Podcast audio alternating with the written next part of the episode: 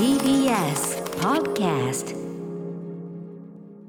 さあここからは私歌丸がランダムに決まった最新映画を自腹で鑑賞し評論する週刊映画辞表「ムービーウォッチメン」今夜扱うのは10月30日に公開されたこの作品「ウルフ・ウォーカー」はい、えー、4度のアメリカアカデミー賞ノミネートの実績を持つアニメーションスタジオカートゥーンサルーン最新作。ブレンダンとケルズの秘密ソング・オブ・ザ・シー海の歌に続くケルト三部作の最終作でもあります、えー、眠ると魂が抜け出し狼になるというアイルランドのウルフ・ウォーカーの伝説を題材に、えー、狼ハンターの父を、えー、狼ハンターを父に持つ少女ロビンとウルフ・ウォーカーの少女メイブの冒険を描く。過去2作の監督トム・ムーアと本作で監督デビューしたロス・スチュアートが共同で監督を務めたということでございます。ということで、えー、ウルフ・ウォーカーも見たよというねリスナーの皆さんからのね、えー、メール、ウォッチメンからの監視報告いただいております。メールでありがとうございます。メールの量は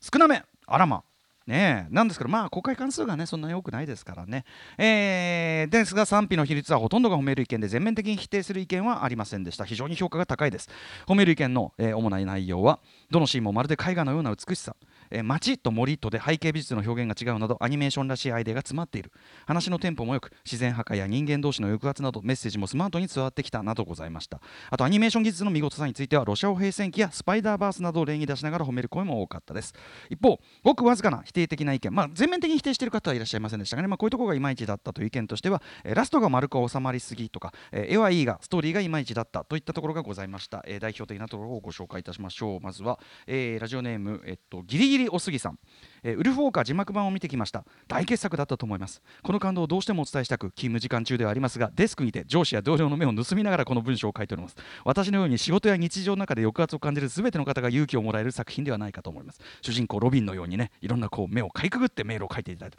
ちょっと話が違うんじゃないかという気がしなくもないがそこを置いておこう、えー、この作品の素晴らしさはアート性とエンタメ性がものすごく高いレベルで両立できている点にあります。まず絵が美しい。どのシーンで一時停止してもまるで海外や絵本の1ページのように見えるのではないでしょうか。ラフな線をあえて残すことでキャラクターや大自然の躍動感が生き生きと伝わってきました。そうですね。今回は特にこれまでのカートゥーンサルーン作品と比べても輪郭線がちょっとこうねラフなこうちょっとこうガーッと太いはみ出た時にはみ出た線とかになってこれが非常に生命感にあふれてた。確かにありますね、えー、このリアルカッコ付きのねカッコ付きのリアルとは一味違うビジュアルが物語の偶話性を高める上で大きな仕事をしていたと思います。アニメーション技術そのものに感動させられるこの感覚。私はスパイダーマンスパイダーバースや輝姫の物語を連想しました。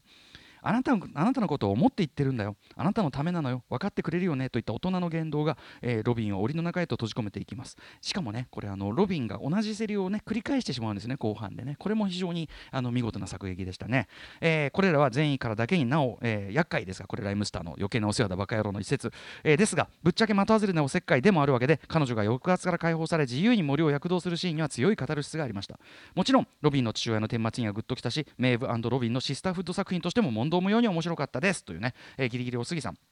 一方、えー、ちょっと良くなかったという方はオムライス食べ太郎さん。カートゥーンサルーンの前作のブレッドウィナーがとても良かったので今作も期待していたのですが、えーまあ、期待通りでしたと、えーまあ、すごく良かったということも書いていただいて。ただ個人的にはラストが丸く収まりすぎているかの、えー、いる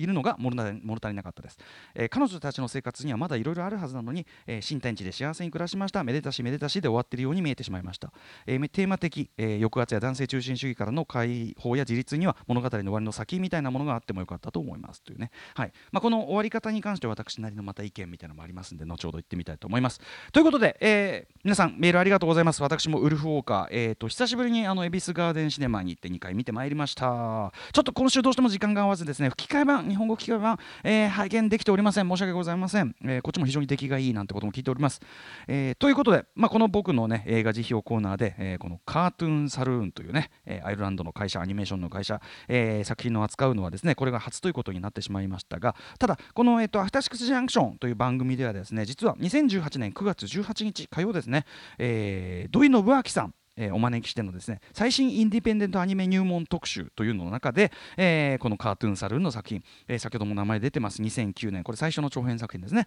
えー、ブレンダンとケルズの秘密、えー、2016年ソング・オブ・ザ・シー海の歌、えー、というまあそのウルフ・ウォーカーに連なる通称ケルト3部作の全2作と,、えー、とあと2017年のこれ先ほどブレッドウィナーというタイトルでも劇場公開されていますが、えー、とネットフリックス等では、ね、生き延びるためためにというね、えー、と日本タイトルがついて見れる作品でもあります、えー、生き延びるためにブレッドウィナー、えーまあ、要はタリバン支配下のアフガニスタンで生きる少女の話なんですけど、えーまあ、これらの、えー、その時点までのそのカートゥーンサルーン作品をこの土居伸章さん、えー、ご紹介いただきました。でそこで土居さんね、えーとまあ、説明の仕方としては実験的だが娯楽的、えー、昔は短編でしかできなかった実験が今は長編でもできるようになった、えー、という、まあ、世界的なそのインディペンデントアニメシアニメーションシーンの潮流を、まあ、説明してくださいましたと重ねて説明してくださいましたけどもえー、その意味で今回のウルフ・ウォーカーも、まあ、まさしく、まあ、先ほどメールにあった通りですね、えー、アート性の高い実験的手法とエンターテインメントとしてもしっかり質が高い確かなストーリーストーリーテリング力、えー、さらには現実の歴史や社会問題をその中に織り込んで見せる意識の高さアート性エンタメ性社会性全てが非常に高いレベルでしかもバランスよく長編アニメとして結実した、えー、まさにアニメーション表現の最前線にして現状の到達点といっても本当に大げさではないようなそれはそれは見事な僕はつい何度もこの表現を使いたくなってしまうんですが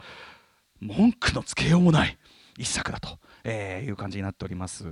えー、特にですね、まあ、カートゥーンサルーン作品としてもちなみにこのカートゥーンサルーンという会社ね先ほどもね、えー、と4度のアカデミー賞ノミネートって言ってましたけどとにかくこれまでに作った長編すべてが、えー、アカデミー賞ノミネートというね、まあ、すごい集団なわけですけども、えー、でカートゥーンサルーン作品としても今回のウルフ・ウォーカーこれまでの集大成にしてさらにネクストレベルにちょっと進んだ一作とも言えるものになってて、えー、例えばカートゥーンサルーン特に今回もね、えー、監督をしていらっしゃいますトム・ムーアさんという方が得意とする手書き 2D アニメーションならではのあえての平面的な非常にグラフィカルにデザイン。様式化されたまさにアートアニメ的な表現というね、えー、例えばまあ今回共同監督になってますロス・スチュワートさん。実はあの一緒に演出した、えー、まあオムニバスというかなその複数のあのアニメ監督が参加した2014年の「預言者」という作品があってこの中の「On Love」っていうね、まあ、あの愛についてみたいなことかな「On Love」っていうそのパートは完全にこのクリムト風とかねクリムトの絵画風にこう描かれていたりとかして。ちなみにこの平面的な、えー、このデザインされたこのアニメまさにアートアニメ的な表現っていうのはこれね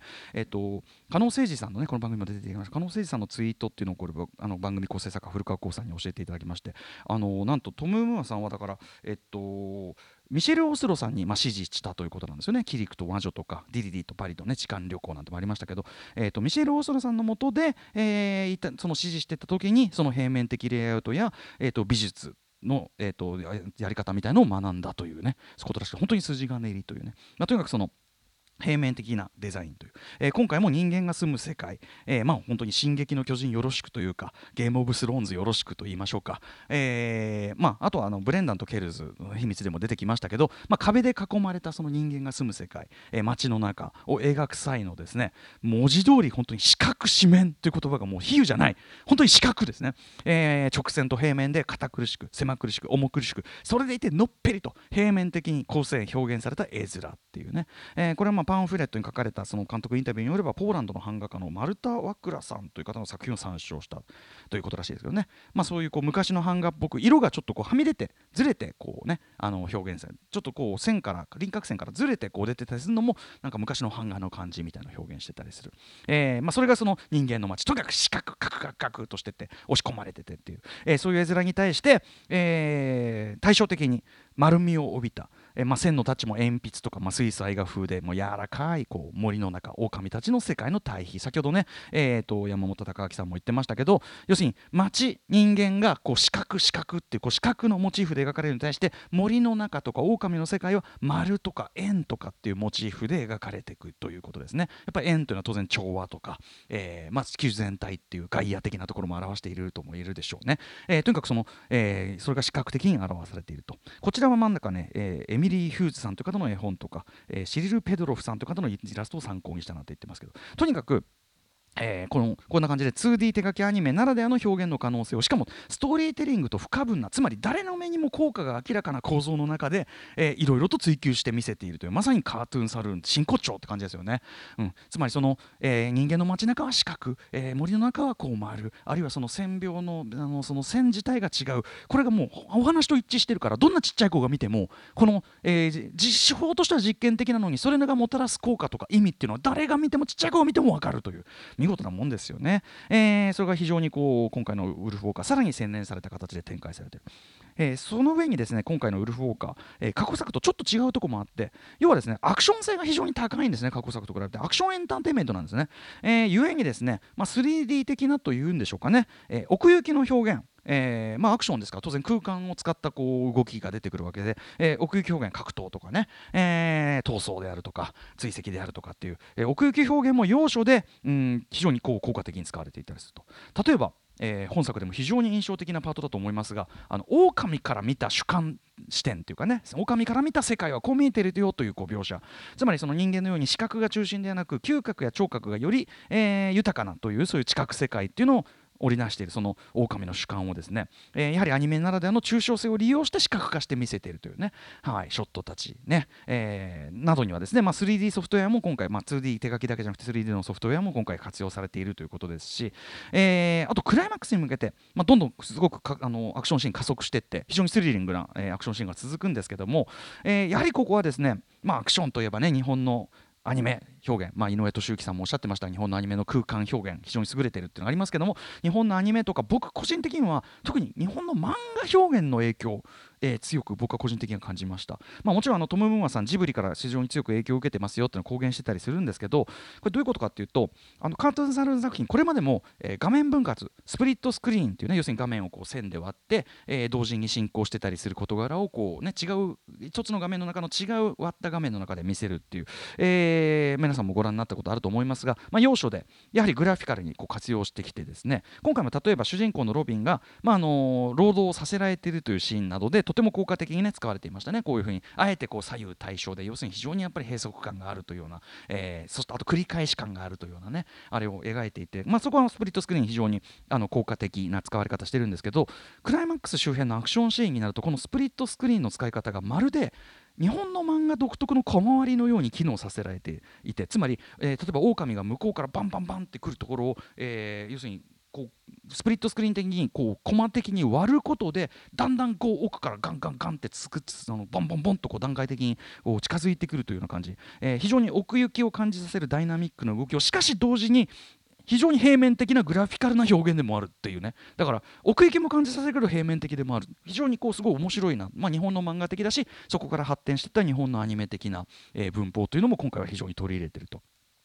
で、えー、お話としても今回はっきりえー、倒されるべき悪役というのがまあ置かれていたりして、まあ、この悪役ね、まあ、要するに凝り固まった自分の思想信仰とかっていうのともう自分の歪んだ欲望とかもうあの混ざっちゃってそのよく分かんなくなってる、えー、なのに自分の正しさというのは疑わないというこの厄介さ、えーまあ、ちょっと悪役の置かれ方としてはノートルダムの鐘のあのクロード・フロローっていうねあいついましたけどどうしようもないやつ。あいつをちょっと思い出したりなんかしましたけどね、まあ、悪役がはっきり置かれてる。倒されるべき悪役が置かれてるってことは物語が進むべき方向も明確ということでもありますから、えー、過去作に比べてもひときわ、えー、シンプルで分かりやすい。誰もがコミットできるアクションエンターテインメントになっている。というのも、まあ、カルトゥーンサルン作品としては新境地のあたりではないかなと思います。しかもそのベースになっているのはケルトの伝説であり、えー、そしてここが重要。現実のアイルランドの歴史ってことでね。今回非常に実はもろに結構ゴリゴリ現実ベースにしているところが、えー、あります、えー、今回で言えばですねさっき言った悪役五国教っていうね言われてますけど明らかにこれオリバー・クロムウェルがモデルになってますよね、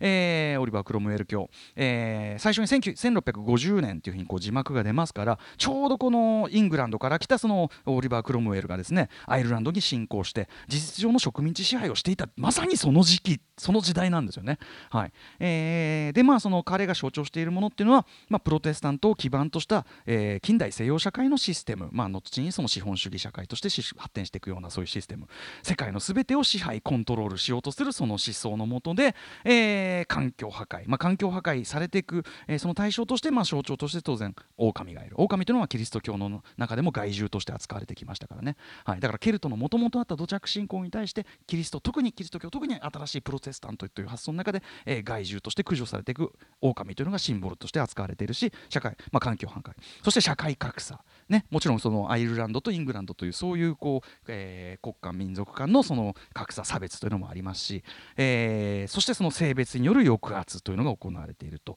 でそれに対してそのテルトケルト伝説の領域であるその森の描写、えー、というのは前述した通り目で見て分かるその違いというのが出てくる作りになっているのがこれ本当素晴らしいですよね。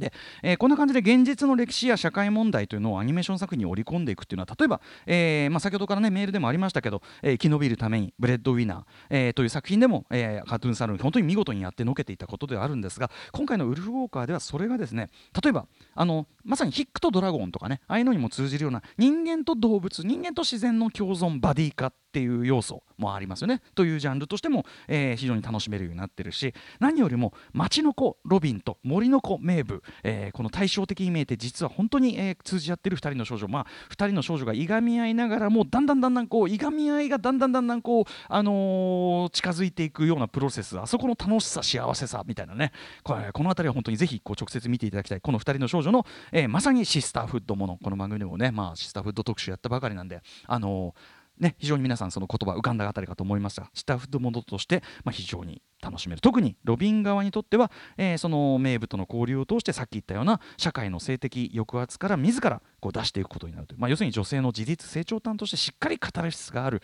えー、つまりカタルシスがあるというのはつまり子供にもすんなり理解できるし見られるという。非常に現代にふさわしいエンターテインメントに仕上がっているあたり。やはりさすが3部作最終作といったあたりじゃないでしょうかね。はい。えー、あのしかもですねこの女性たちが解放されていくっていうことがイコール男性にとってもここでここではそのロビンの父親ですね。男男性にとってもも解放になってつながっていくんだというこの視点がしっかり入っているところも非常に今日的、えー、女性の解放を描く作品の中でその男性側だにとってだってっていうあたりを描くあたりも本当に今年扱ったいろんな作品通じる視点ですよね。非常に今日的、えー、優れた視点じゃないでしょうか。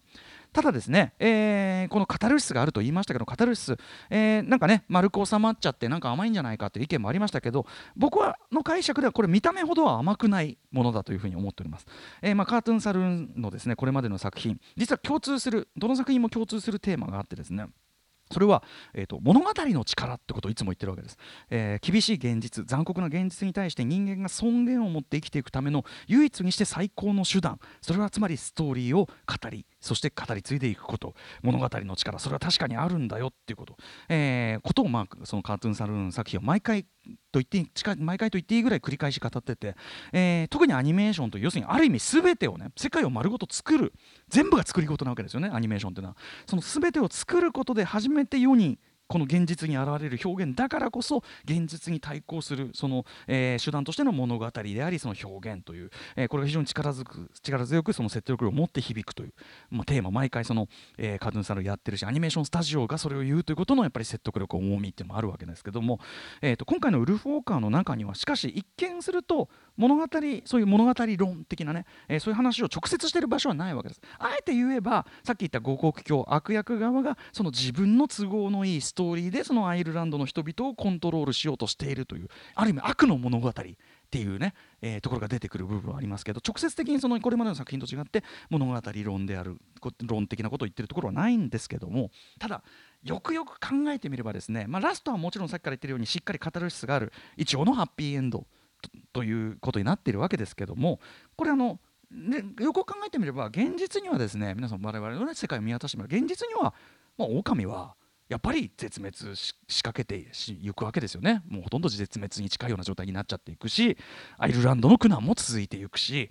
近代化が世界を覆い尽くしていくわけですよね、えー、つまり今回のこのエンディング、えー、は非常になんかものすごくこう楽園に行って、まあ、めでたしって見えますけど明らかに絵空事なわけですこのエンディングだけそこが重要でこのエンディング含めた全体がそのカントゥンされる作品における物語の力毎回繰り返し語ってきた物語の力そのもの現実に対する祈りを全体に今回は託しているというかねエンディングも含めて託しているということではないかというふうに私は解釈いたしましたと。まあこの辺はねあのいろんな見方あってもいいと思いますうがった見方ということの部類かもしれませんけども、えー、ということでまあまとめますけどね。まずはとにかくその日本アニメが培ってきた文法とはまた違った。しかしその、えー、日本アニメが培ってきた文法、えー、の良ささえも取り入れた、えー、アニメーション表現の新たな可能性が。しかし、え誰の目にも分かりやすく面白く感動的にな、え物語と一体化して展開されていくと。特にその主人公ロビンとメイブの動きとか表情一つ一つの豊かさ愛らしさ、えあるいはその2人が直接こうやってこう絡む動きとして絡む時のその動きそのものがはらむ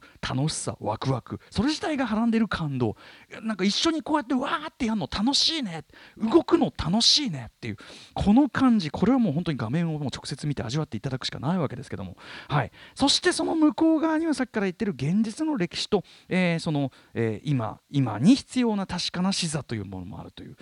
ということでですね、まあ、何度も言いますけど文句のつけようもないということなんですねこれはね。えー、ね今ねロシア歩兵戦記そしてこの作品ウォルフ・ウルフォーカーそして、え今週から公開が始まるミッシングリンクということでいろんなもうそれぞれ全く違う方向からもうあの優れた国際アニメフェア状態が続いてるわけですよね。そのどれもが最上級という状態になっててなので本当にもう改めて言いますけど鬼滅もいいけどウルフ・ウォーカーもねということでぜひ劇場でウォッチしてください。では来週の課題映画を決めるムービーガチャタイムです。はいということで来週11月13日にウォッチする予定ね候補作品7作品を発表します。大体ね11月えっ、ー、と1週目、まあ、10月ものは全部ちょっとね、えー、退場という感じになってしまいました。11月20日ですね、うんはい、いや違う違うそのあの候補作が11月から公開以降の作品はいなっております。ということで、えー、あやるのね。来週11月20日、はい、失礼しました。ということで最初の候補はこちら。ミッシングリンク英国紳士と秘密の相棒はいライカの最新作でございます。続いてはこちら日本沈没2020劇場編集版静まる希望、まあ、これこそねそのアートアニメ特集でもありましたけど世界中に影響を与える湯浅正明監督、はい、えー、最新作ということでございます。そして3つ目はこちら。ホテルロイヤル、えー、4つ目はこちら。詩人の恋。あヤン・イクチュン主演作か、えー、5つ目はこちら。ロシアオ平戦記これもすごいからな、はい、6つ目はこちら。オラオラで一人雲。はい、えー、沖田修一監督ねお招きしてお話も伺いました。そして最後の候補はリスナーカプセルですえラジオネーム、えー、煮沸インアフリカ。気が気が利いてんなラジオネーム、えー、宇多丸さんに評論してほしい映画は、えっと、瀬田なつき監督かな？瀬田なつき監督のジオラマボーイパノラマガールです。あの岡崎京子さん原作ですよね、えー、森田芳光のようなものの系譜に連なる都市の風景を切り取った作品だと思いました。お東京を驚くべき手法で見せたこの作品の類まれな魅力をぜひ宇多丸さんに語ってほしいです。ということでそうなんだ。へえということで以上7作品 Let's ガチャタイム。はい。あの山本さん、あの1万もう一回回して例えば1万っていうねあれ募金にしますから全然無駄にはなってないんでね、はい、もしやりたい時はやってください。ありがとうございます。回します。アンカラリン。おおミッシングリンク英国新書秘密の相棒行ってみようわ